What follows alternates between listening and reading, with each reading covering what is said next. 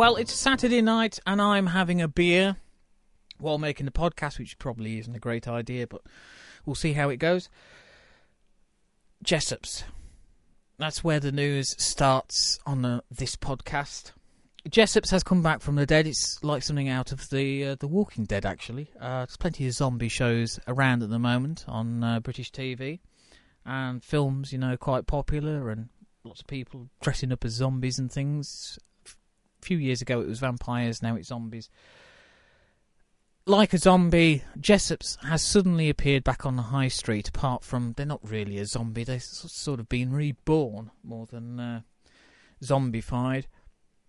Peter Jones, who is a businessman and an entrepreneur, and best known in the UK for being on the panel on Dragon's Den, which is a BBC business show.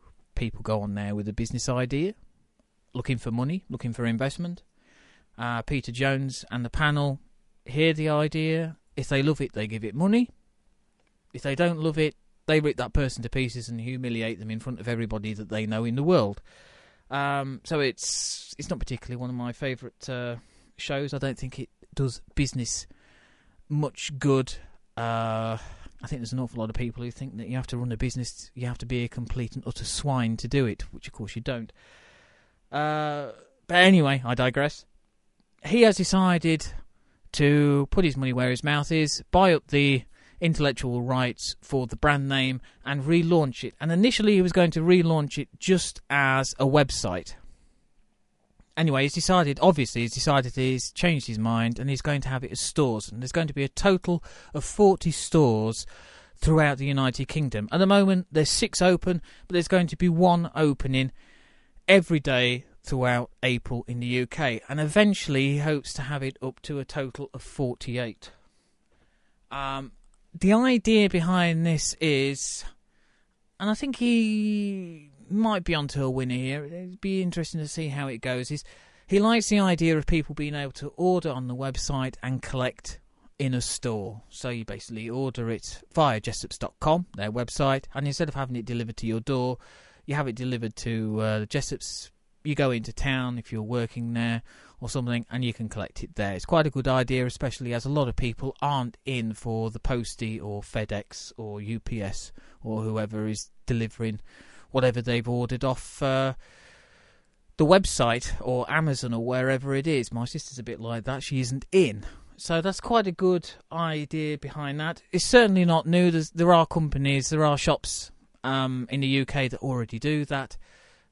But it's a good way of adding some adding a useful thing to the to the stores. Uh, whether whether it's something that they're trying to justify the stores by saying, I don't really know. I wouldn't like to say, but it'll be interesting to see how the stores do. Even with 48 stores throughout the UK, Jessops will still be far smaller than it was when it went into administration. It had 187 shops on the high streets um, in towns and cities around the UK when it went into administrations. So 48 is a drop by over three quarters. But um, they've decided that they're going to cut down, you know, the costs. They're going to manage the costs, and it's going to be about getting the right price and keeping uh, keeping things under control, which is is great. I've had a look at the website; doesn't look too bad. Plenty there for digital lovers. If you're after a camcorder, there's all sorts of great camcorders on there. So if you're into filmmaking and things, Jessops might even be useful for uh, buying a a decent camcorder to make stuff with.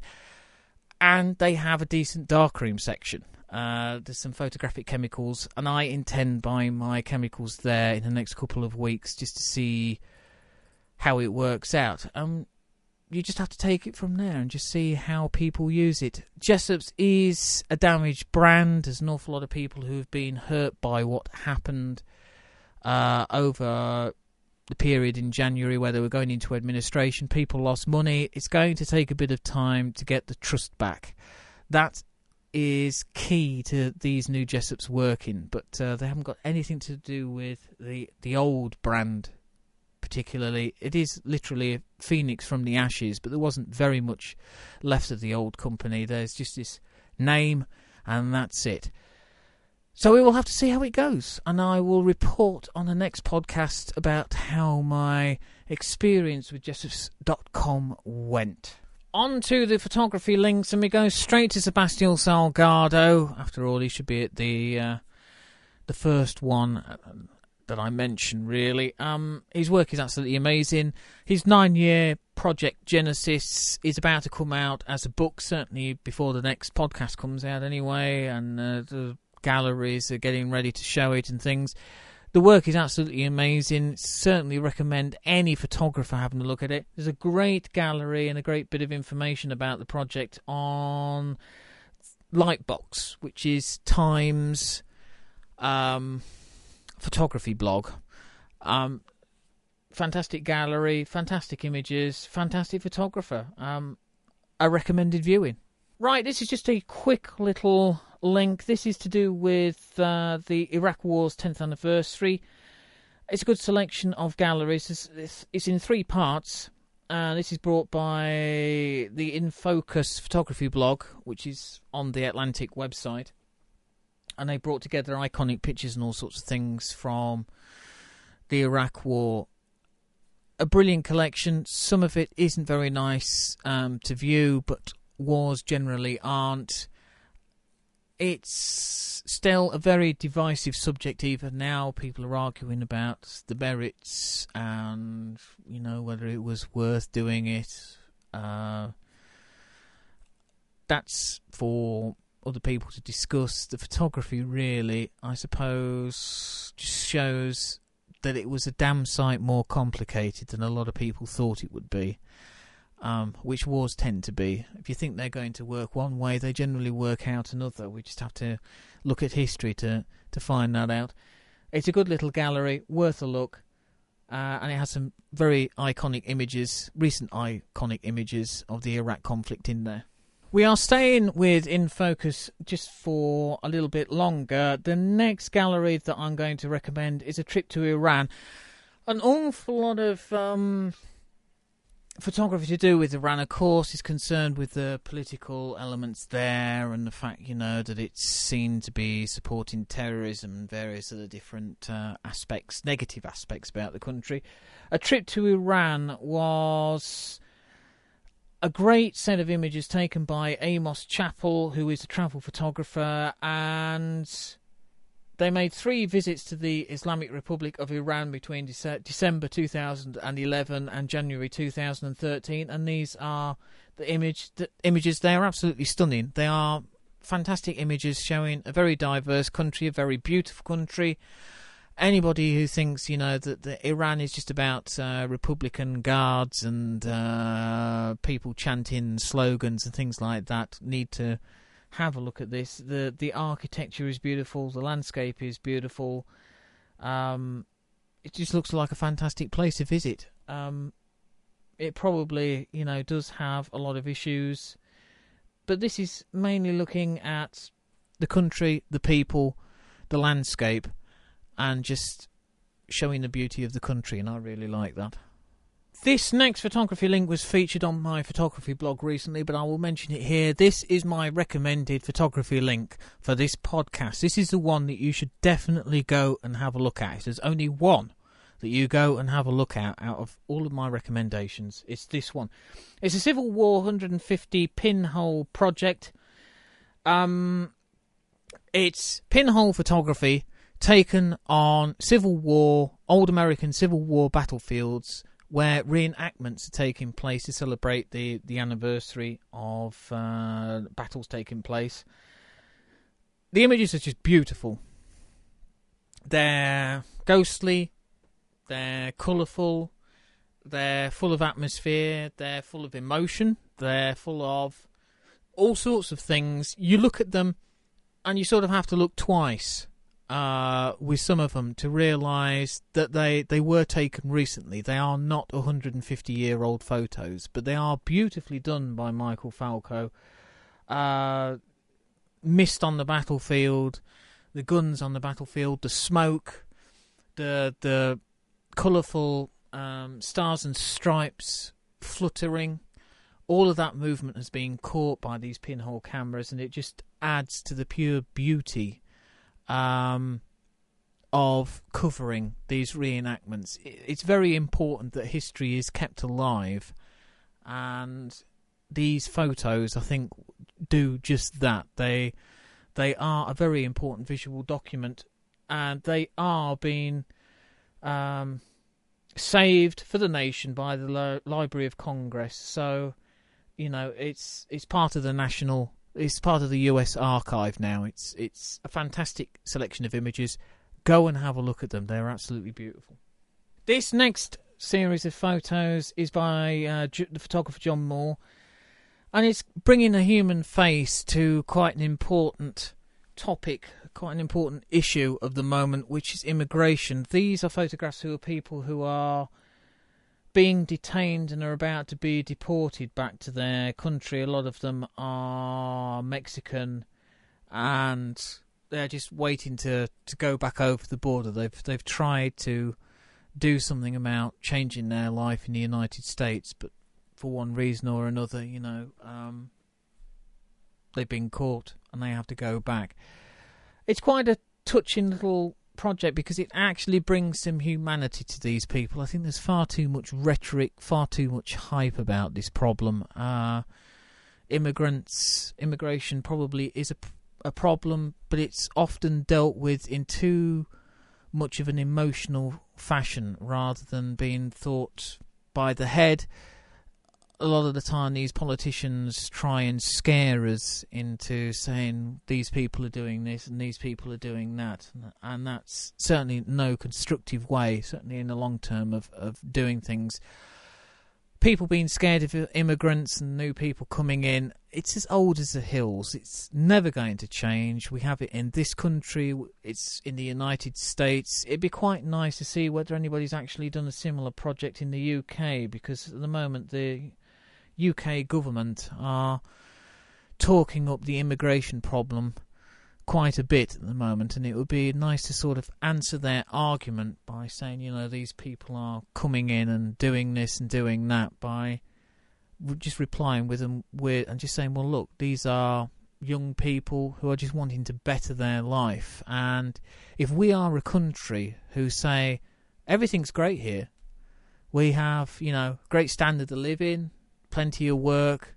You know, we have a few problems ourselves, but compared with other countries, we're great. Are we really surprised if people want to get in? Right, the next video is. Well, it's a bit different, really. It's four hours of Aurora Borealis compressed into three stunning minutes. Photographer Goran Strand uses 2,464 raw images um, taken with his all sky camera to create a gorgeous time lapse video, and it's in the shape of uh, a fisheye lens. I don't know whether it is. It looks like a fisheye lens. It's a very, very wide angle lens. It gets most of the most of the sky in, if not all of it. And he showed this coronal mass ejection hitting the Earth's magnetic field in in Sweden, and it's a beautiful piece of work. The greens, the colours, the interaction across the sky. It's nature at its best, and he's captured all of the sky, whereas most photographers tend to just aim at a little bit and just hope that they get some of the aurora borealis in there. Um, Goran has managed to capture all of it with this wide angle view. Fantastic little video. Great little three minutes. Just grab a cup of tea and just watch that and marvel at how something that happens because the the sun lets something out. Uh, it hits the Earth's magnetic field, and hey presto, we end up with all of these beautiful colours and this magical video. It's quite remarkable. Okay, this is the final link, and this is a bit of a humdinger. This is Gordon Parks' Harlem Family Revisited. This is on the Lens photography, video, and visual journalism blog. It's a photo blog by the New York Times, very good one as well.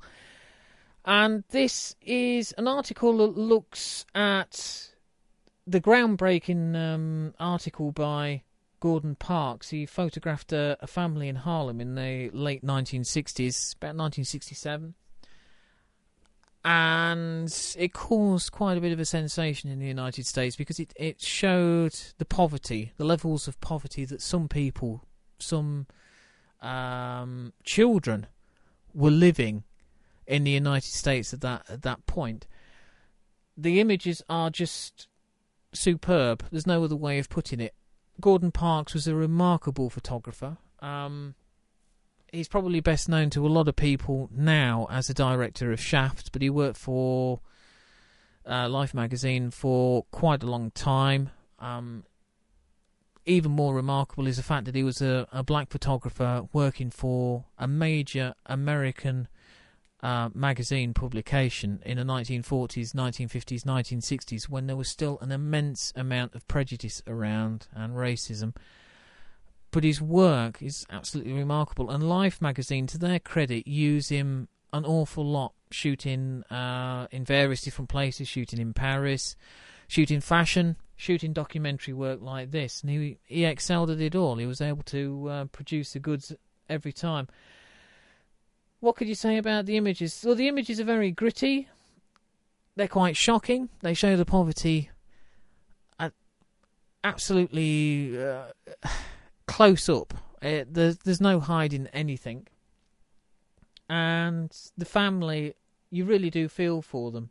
Um, and like I say, sadly, it isn't particularly a very happy ending. Um, but that's the way that things sometimes go, and to a certain extent, the poverty was that horrific that maybe there was no escape. Um, Gordon Parks certainly tried to help them as much as he possibly could, but there's only so much that you can do as a photographer. Um, there's only so much that you can do as a human being. He did manage to get them some help. He did manage to uh, enable them to, to escape, but sadly things didn't work out. So yes, this is another one that's recommended. There's been some really good links in this podcast this uh, this time. Um, I would certainly recommend this Gordon Parks one. I would certainly, definitely recommend the pinhole photography uh, to do with the Civil War reenactments. Um, they are just remarkable images. And the Sebastião Salgado images, fantastic as well. Oh, uh, have we got time for one last think we have. We just about got enough time. We'll make it nice and quick. This is another Time Light, Lightbox one. It's America's long withdrawal from Afghanistan, photographed by Yuri Kozyrev. I think I pronounced that right. And this is about the American military packing up in Afghanistan, ready to ship out. And it's, it's purely what uh, Yuri's images are, are about. It's, it's really about the sheer scale and logistics of modern warfare and how an army, certainly a huge army like the United States Army, um, needs to be kept going and the gear that needs to be shipped back home when they're heading back home. So a lot of the images deal with the soldiers getting ready to go back home, packing up material. There's a lot of shipping containers uh, some of the. I mean, there's there's one shot. There's an aerial shot um, of yeah. Here it is. It's hundreds of containers full of equipment are stacked in the yards of Forward Operating Base Shank, a logistical hub for the American operations in Logar Province. Uh, and it's an absolutely massive, massive area. I mean, just the the stacked up shipping containers. Um, is a sight to behold. It's just you tend to think of battlefields and you tend to think of wars, of course, of just being about the troops who fight the actual battle. But of course, they have people who are handling the logistics and making sure that they're getting the ammunition and making sure that everything's getting to them on time and various other different bits and pieces. And of course, modern wars now are fought all over the place and of course all of their kit has got to be shipped out there and then shipped back and this is basically what Yuri's um, project is about it's about showing that just because they're coming back home it still doesn't mean that the the military operation is finished. There's still a huge military operation in shipping everything that they've taken over there back home. Fantastic images and an interesting insight into uh, the war in Afghanistan. Right, that's it. I'll be back next time.